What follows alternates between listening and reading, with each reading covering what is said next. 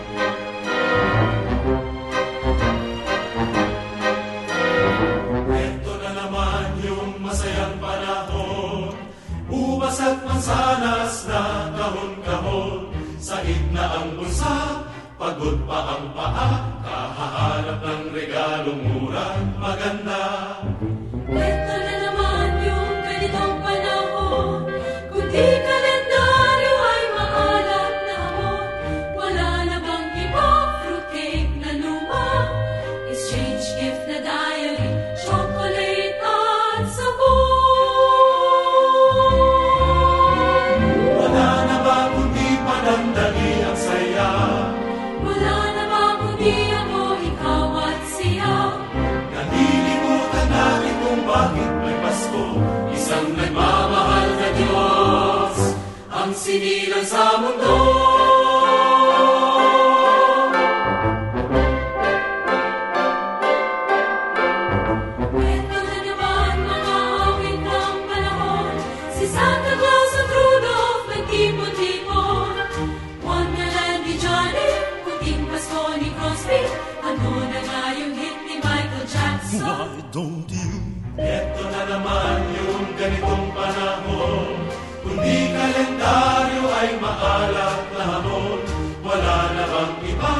came a woman, exchange gift and diary, chocolate and sabor.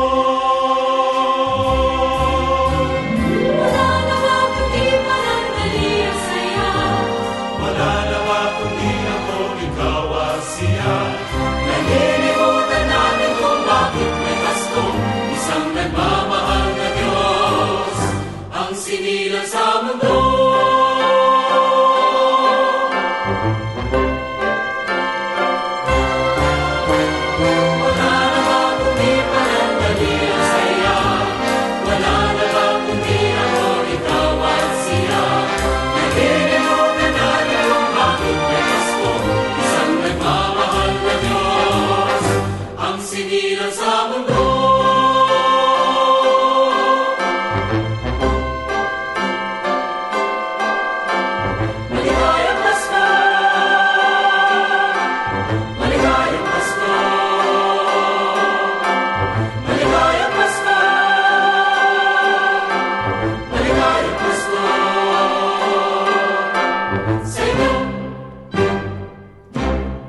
Heto na naman mula sa San Miguel Philharmonic Orchestra and the San Miguel Master Choral. Tara, pag nakakarinig tayo ng mga ganyang kanta, eh, nabubuhay mo na yung ano natin. Ano. Ah, naalala ko nung bata ako, pag nangangaroling kami, ganyan yung mga kinakanta namin. Ah. Ngay- Ngayon, uso pa ba caroling? Ah, mukhang hindi na lahat, no? Hindi, kukonti na lang yung mga nangangaroling eh. Pero nung bata kami, talagang lahat ng kapitbahay namin, pinangangarolingan namin. At hindi lang isang beses, gabi-gabi yan. Yung mga kapitbahay namin talagang pag nakita kami, sinasara na yung pinto eh dahil paulit-ulit kami nangaroling. Pero sarap, hindi ba? Pag naisip natin yan, lalo na kayong mga kaedad ko, mga mga 30 up. Hindi, mga mga medyo malapit ng ah, dun sa twilight ng kanilang buhay. No, pag naalala natin yung caroling, natutuwa tayo eh. Ngayon hindi na masyado. Pero may mangilan-ilan pa rin. Isang mapagpala at isang magandang magandang araw ang sumainyo mga suki at ah, giliw nating mga listeners ng ating programang Pag-asang para sa iyo. Ako si Rodel Lacson at ako makakasama ninyong muli sa loob ng 30 minuto at o kalating oras na pag-aaral at pagsasaliksik ng salita ng Diyos. And of course, ang atin pong programang Pag-asang para sa iyo is a weekly radio broadcast of the Philippines General Council of the Assemblies of God and produced in partnership with Asia Pacific Media Ministries. Pasko na! Pasko na naman, okay, tuli ng araw, ilang araw na lang, tatlo, tatlong araw, dalawang araw, depende kung paano kayong bilang ng araw ninyo. Pero napakalapit na ah, talagang eto na, dumating na yung pinakahihintay nating kaarawan ng ating Panginoong Iso. O yung kapanganakan ng ating Panginoon kung saan talagang tayo doon nakabase ang ating pananampalataya, kung saan nakabase ang dahil, lahat ng dahilan kung bakit tayo nagse-celebrate nitong, nitong season na ito, nitong uh, occasion na ito, tinatawag nating Pasko o kapanganakan ng ating Panginoon. Of course, uh, malungkot man nating sabihin, pero uh, just recently, nakaranas na naman ng lindol ang ating mga kapatid uh, na nakatira dyan sa bandang Mindanao, no? especially dyan sa Davao del Sur. Talaga marami na apektuhan.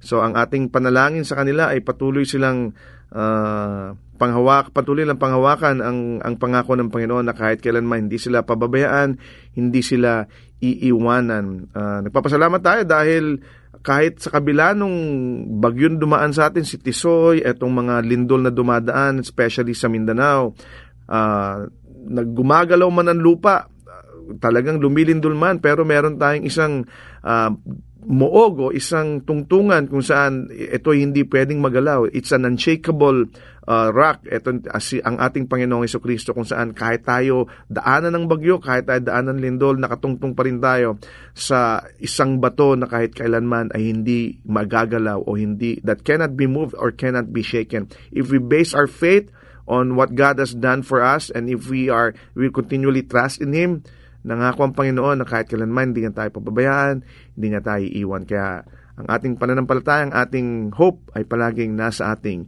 Panginoon. Patuloy natin panalangin ang ating mga kapatid dyan sa Mindanao and we always wish would like to wish you Merry Christmas kahit na ganyan ang inyong nararanasan. Maligayang Pasko pa rin sa inyong lahat.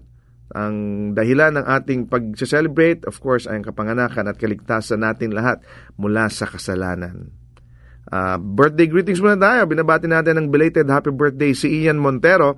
At magbe-birthday this week uh, si Liz de Los Angeles, si Riza Alirite, Alirite, Alirite, Alirite, uh, si Mary Ann Eliserio, si Arnel Nabor, si Debbie Fernandez, at maging si Pastora Bel Bontilao. Happy, happy birthday sa inyo. And of course, ang ating mga listeners na nag-join, nag-like, nag-message sa atin, binabati namin kayo si Iser Trino Magsusi, si Heidi Herrera Legaspi, si Gloria Lalik de Mayuga, at maging si Early Acosta. Ganyan din, of course, binabati natin ang ating mga uh, AP Media family, no? Talagang patuloy na nating uh, support nagsusupport sa ating programa ang One Hope family of course no na na palaging nandiyan at nag, nananalangin para sa atin.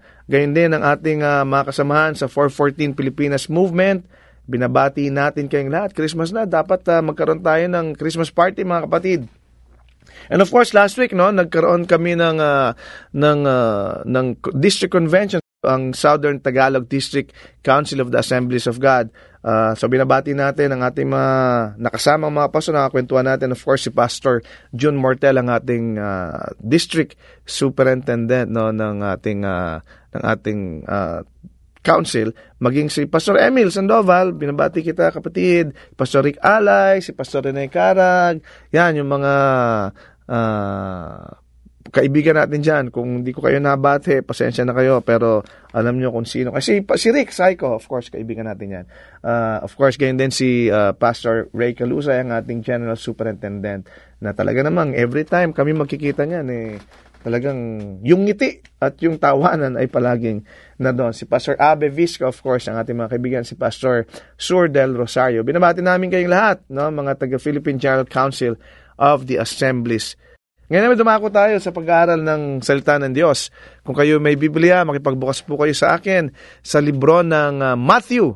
Start tayo sa chapter 2, starting from verse 1 to 11. Ang title ng ating uh, pag-aaralan ngayon ay From Stable to the House, mula daw sa stable, ano ba stable? Sa inn, o sa kulungan ng mga uh, kabayo, papunta sa bahay. Yan. Ang sabi dito, after Jesus was born in Bethlehem in Judea during the time of King Herod, Magi from the east came to Jerusalem and asked, Where is the one who has been born King of the Jews? We saw his star when it rose and have come to worship him. Verse 3 When King Herod heard this, he was disturbed, and all Jerusalem with him. When he had called together all the people's chief priests and teachers of the law, he asked them where the Messiah was to be born. In Bethlehem in Judea, they replied, for this is what the prophet has written. But you, Bethlehem, in the land of Judah, are by no means least among the rulers of Judah. For out of you will come a ruler who will shepherd my people Israel. Verse 7 Then Herod called the Magi secretly and found out from them the exact time the star had appeared. He sent them to Bethlehem and said, Go and search carefully for the child. As soon as you find him, report to me so that I too may go and worship him. After they had heard the king, they went on their way, and the star they had seen when it rose went ahead of them until it stopped over the place where the child was. When they saw the star, they were overjoyed. On coming to the house, they saw the child with his mother Mary, and they bowed down and worshipped him. When they opened their treasures and presented him with gifts of gold, frankincense, and myrrh. Makita natin dito, no? Uh, ito na yung panahon na pinanganak na si Kristo at makita natin si Herod, of course, uh, isa na naman siya sa mga characters dito. Uh, familiar si Herod, bakit siya yung emperor nung uh, siya yung hari nung panahon na 'yon, no? At pinatawag niya yung mga magi at pinasabi niya, hanapin niyo nga itong batang pinanganak. And of course, alam naman natin kung ano yung motibo, ano yung intensyon ni ni Herod kung bakit niya pinapahanap yung yung sanggol na si Kristo nung panahon na yun. No? Of course, para patayin siya at uh, para hindi na siya maagawan ng kaharian kasi yun ang takot niya eh. Kasi hari nga raw yung papanganak, so sabi ng ni Haring Herod, hindi pwede, ako lang dapat ang hari. So of course, doon umikot ang ating istorya at makita natin yung tawag dito sa mga magi nito, mga wise men o mga pantas, no? At may mga misteryo dito maging sa kanilang mission. Ang mission nila, ang sinabi ni ni King Herod, hanapin niyo yung bata, pero ano ba yung totoo nilang mission? Ang mystery dito, uh, hindi natin alam what what we don't know about them no? We do not know exactly where they came from basta dumating sila yung mga wise men. And of course ang sinasabi dito probably they came from Babylon. Dahil sa Babylon nga nanggagaling yung mga scientists nung panahon ng uh, nung unang panahon. Sa Babylon nanggagaling yung mga pantas sa Babylon nanggagaling yung uh, iba't iba pang mga mga tao na talagang pagdating sa science, no, mga mathematicians, mga architects sa Babylon yan. So probably doon sila nanggaling. At tandaan natin, wise men ang tawag sa kanila. Hindi ito yung tatlong hari na binigyan natin ng mga pangalan. No? Uh, hindi sila yun mga yon. Uh, kasi yun, ano lang yun, eh, uh, bunga lang ito ng ating mga kwento. No? But, but ito talaga ang tawag sa kanila, wise men o mga pantas. Uh, ang probably they came from Babylon. Hindi na natin alam kung ilan yung dumating kasi ang sabi nga tatlong hari daw. Pero dito walang sinabi kung ilan no? Ang tawag sa kanila wise men. So we do not know exactly how many wise men came. Uh, tapos hindi rin natin alam kung kailan talaga sila dumating. Hindi rin natin nalaman kung paano nilang nalaman na yung star ang nagsisignal ng birth ni Jesus Christ no? Pero there are some things that we we do we do know no? Ang alam natin wise men sila. Ang alam natin They came to seek the Savior.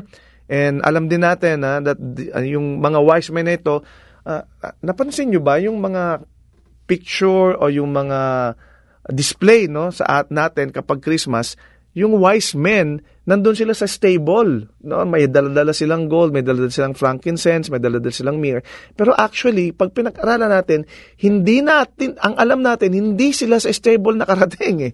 Doon sila sa bahay na kung saan na nag-stay si uh, si Maria at si Joseph at maging si Jesus hindi sila dumating nung araw nung kapanganakan ni Kristo. Ang dumating sa araw ng kapanganakan ni Kristo sa stable ay yung mga pastol.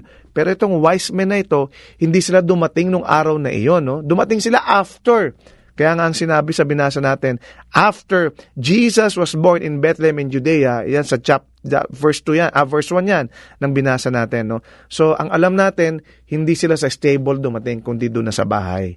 At marami tayong matututunan dito sa mga wise men na ito, no? Uh, nung sila'y bumisita doon sa bahay sa Bethlehem.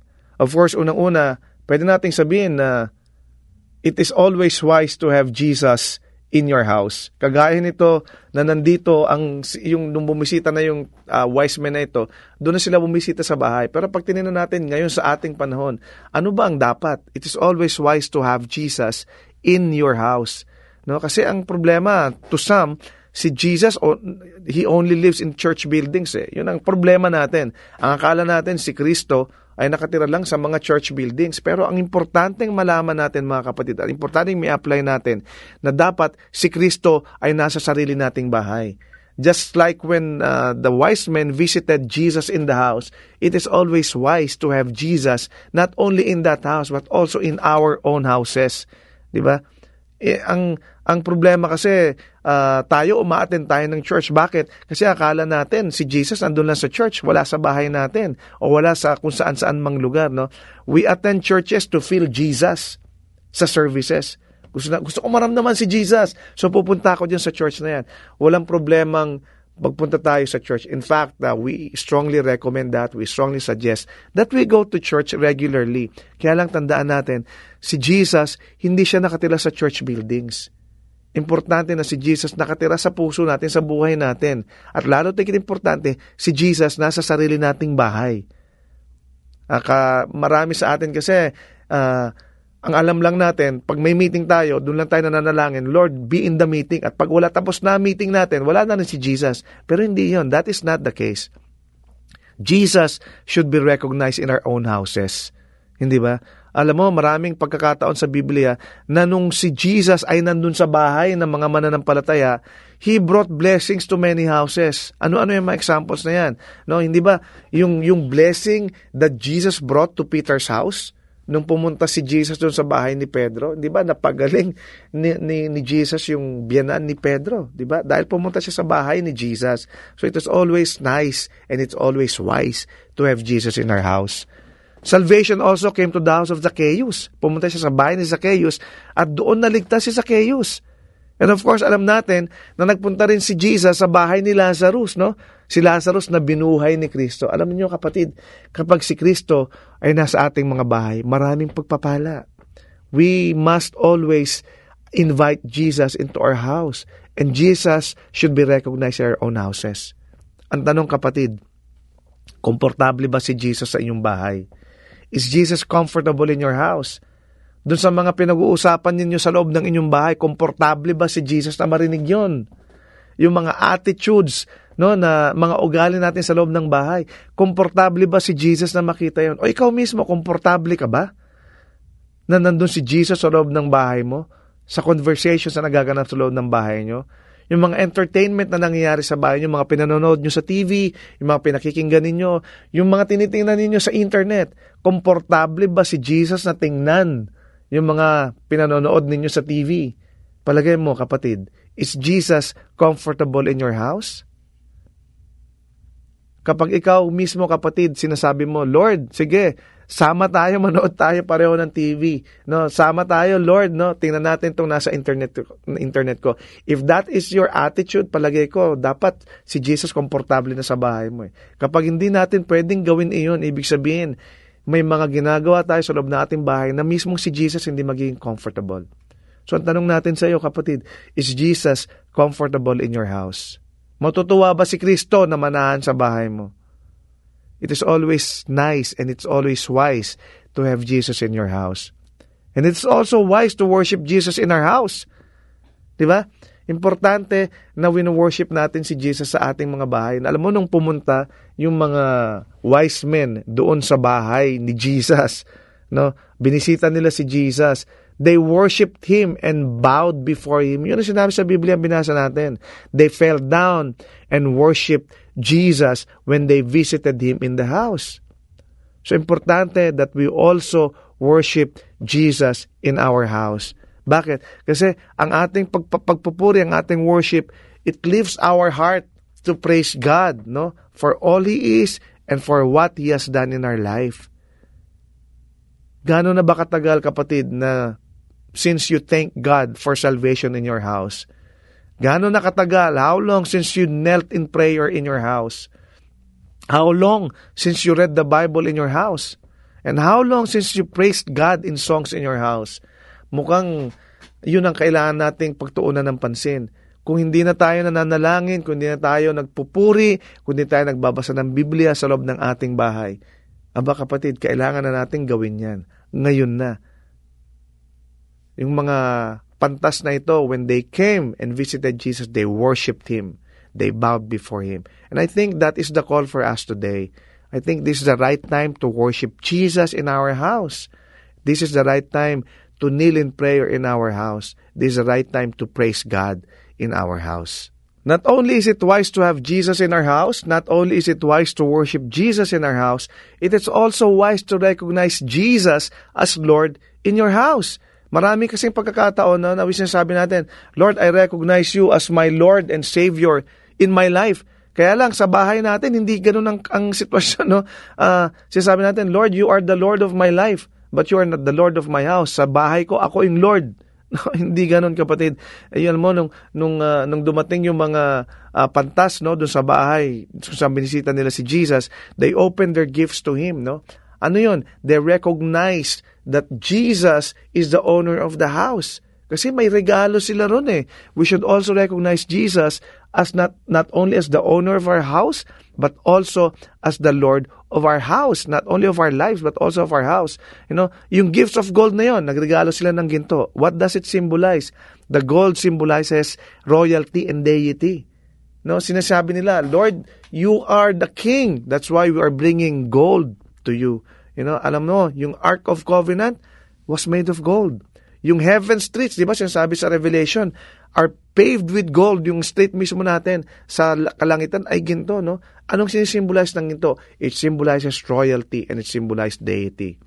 Frankincense, nagregalo sila ng frankincense. Alam mo ginagamit tong frankincense as, as incense eh, doon sa templo. Di ba? It speaks of our Lord's high priestly work for us. Na sinasabi nito, Lord, ikaw ang bahala sa amin. No? You intercede for us. You pray for us. Di ba ganun ang sinasabi ni Jesus? I will pray for you. I will intercede for you with my Father.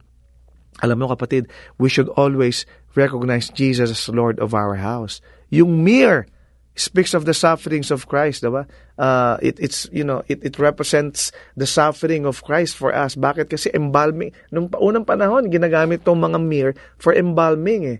So these gifts, yung gold, yung frankincense, yung mirror, these gifts were presented to Jesus para sa ano? To recognize that Jesus is the Savior. No? Talagang yun ang dinala nila. So we must also recognize Jesus as the Lord of our house maraming mga kailangan baguhin sa buhay natin. Of course, marami rin kailangan baguhin sa ating bahay. No? Uh, nung kinilala nila, nung dumating yung mga pantas na ito, kinilala nila ang kanilang mission is to worship God, to honor Him. And it is also the same thing for us, no? That we must also honor and recognize Jesus as our Lord and Savior, not only of our lives, but also of our house. So from stable, nakita natin yung pagbabago papunta sa bahay. So nagkaroon ng mga changes, no?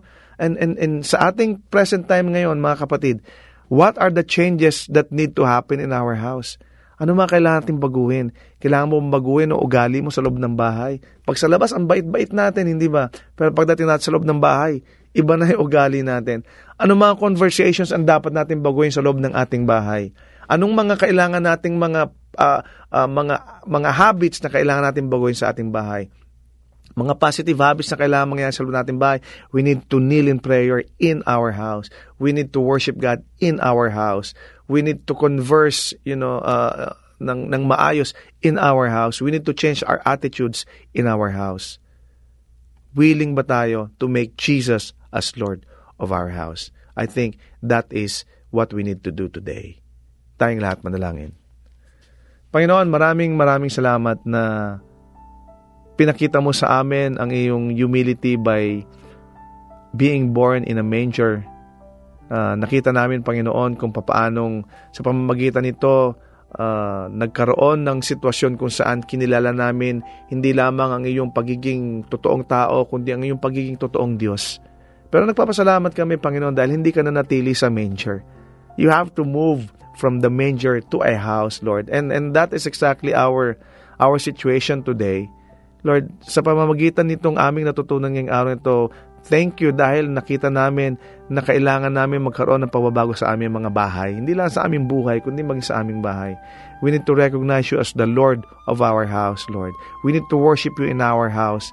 And we need also to to have you in our house, Lord. Sa pamamagitan nito, makakasiguro kami na ikaw ang magiging aming gabay, ikaw ang magiging direksyon, hindi naman ng aming buhay, kundi ng aming pamilya sa loob ng aming pamamahay maging maging parte ka ng lahat ng aming conversations, maging parte ka ng lahat ng aming uh, pag-uusap, ng aming kainan, ng aming meetings, at na aming iniisip, Lord.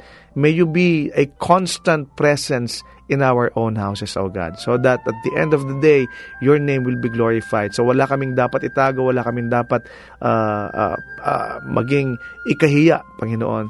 Dahil alam namin na kapag ikaw ang nanahan sa aming mga bahay, magkakaroon kami ng pagkakataon para purihin ka at para ipakita namin sa iba na hindi lang ikaw ang Diyos kundi ikaw ang tagapagligtas ng aming mga buhay. Maraming maraming salamat. Patuloy ka namin pupurihin, patuloy ka namin sasambahin sa pangalan ni Jesus. Amen. Maraming salamat sa iyong pakikinig sa ating programang Pag-asang para sa iyo. Kung ikaw kaibigan, kapatid na pagpala sa ating programa, nais ka naming makilala pa, we encourage you to like our Facebook page, pag-asang para sa iyo or go to fb.com slash ppsy radio. Kung ikaw naman may katanungan, suggestion, or ikaw ay nangangailangan ng panalangin or counseling, message us sa ating pag-asang para sa iyo Facebook page or sa email address na ppsyradio at gmail.com. Muli ang aming email ay ppsyradio at gmail.com. You can also text us sa cell number na 0947 886 4049. Again, that is 0947-886-4049. To listen to our previous broadcast, you can access Pag-asang Para sa Radio through our AP Media app or go to www.apmedia.org slash ppsy. We are also available sa podcast. Subscribe to Pag-asang Para sa through iTunes or through your favorite podcast application. Hanggang sa muli, ako si Rodel Lacson na nagsasabing, God is the giver of hope at may pag-asang para sa iyo. Kami umaasa na kayo'y naliwanagan at natulungan ng mensahe sa araw na ito. Ang pag-asang para sa iyo ay palatuntunang nakalaan upang magbigay ng mga praktikal na kasagutan sa inyong mga suliranin sa buhay. Ang pag-asang para sa iyo ay isang paglilingkod na gawain ng Philippines General Council of the Assemblies of God kung kayo naghahanap ng gawaing pagsamba na malapit sa inyong lugar, ay inaanyayahan namin kayong dumalaw at dumalo sa aningmang Assemblies of God na sambahang malapit sa inyo. Hanggang sa muli, nagpapasalamat po kami sa inyong masayang pakikinig at lagi niyong tandaan, ang salita ng Diyos ay may pag-asang para sa iyo.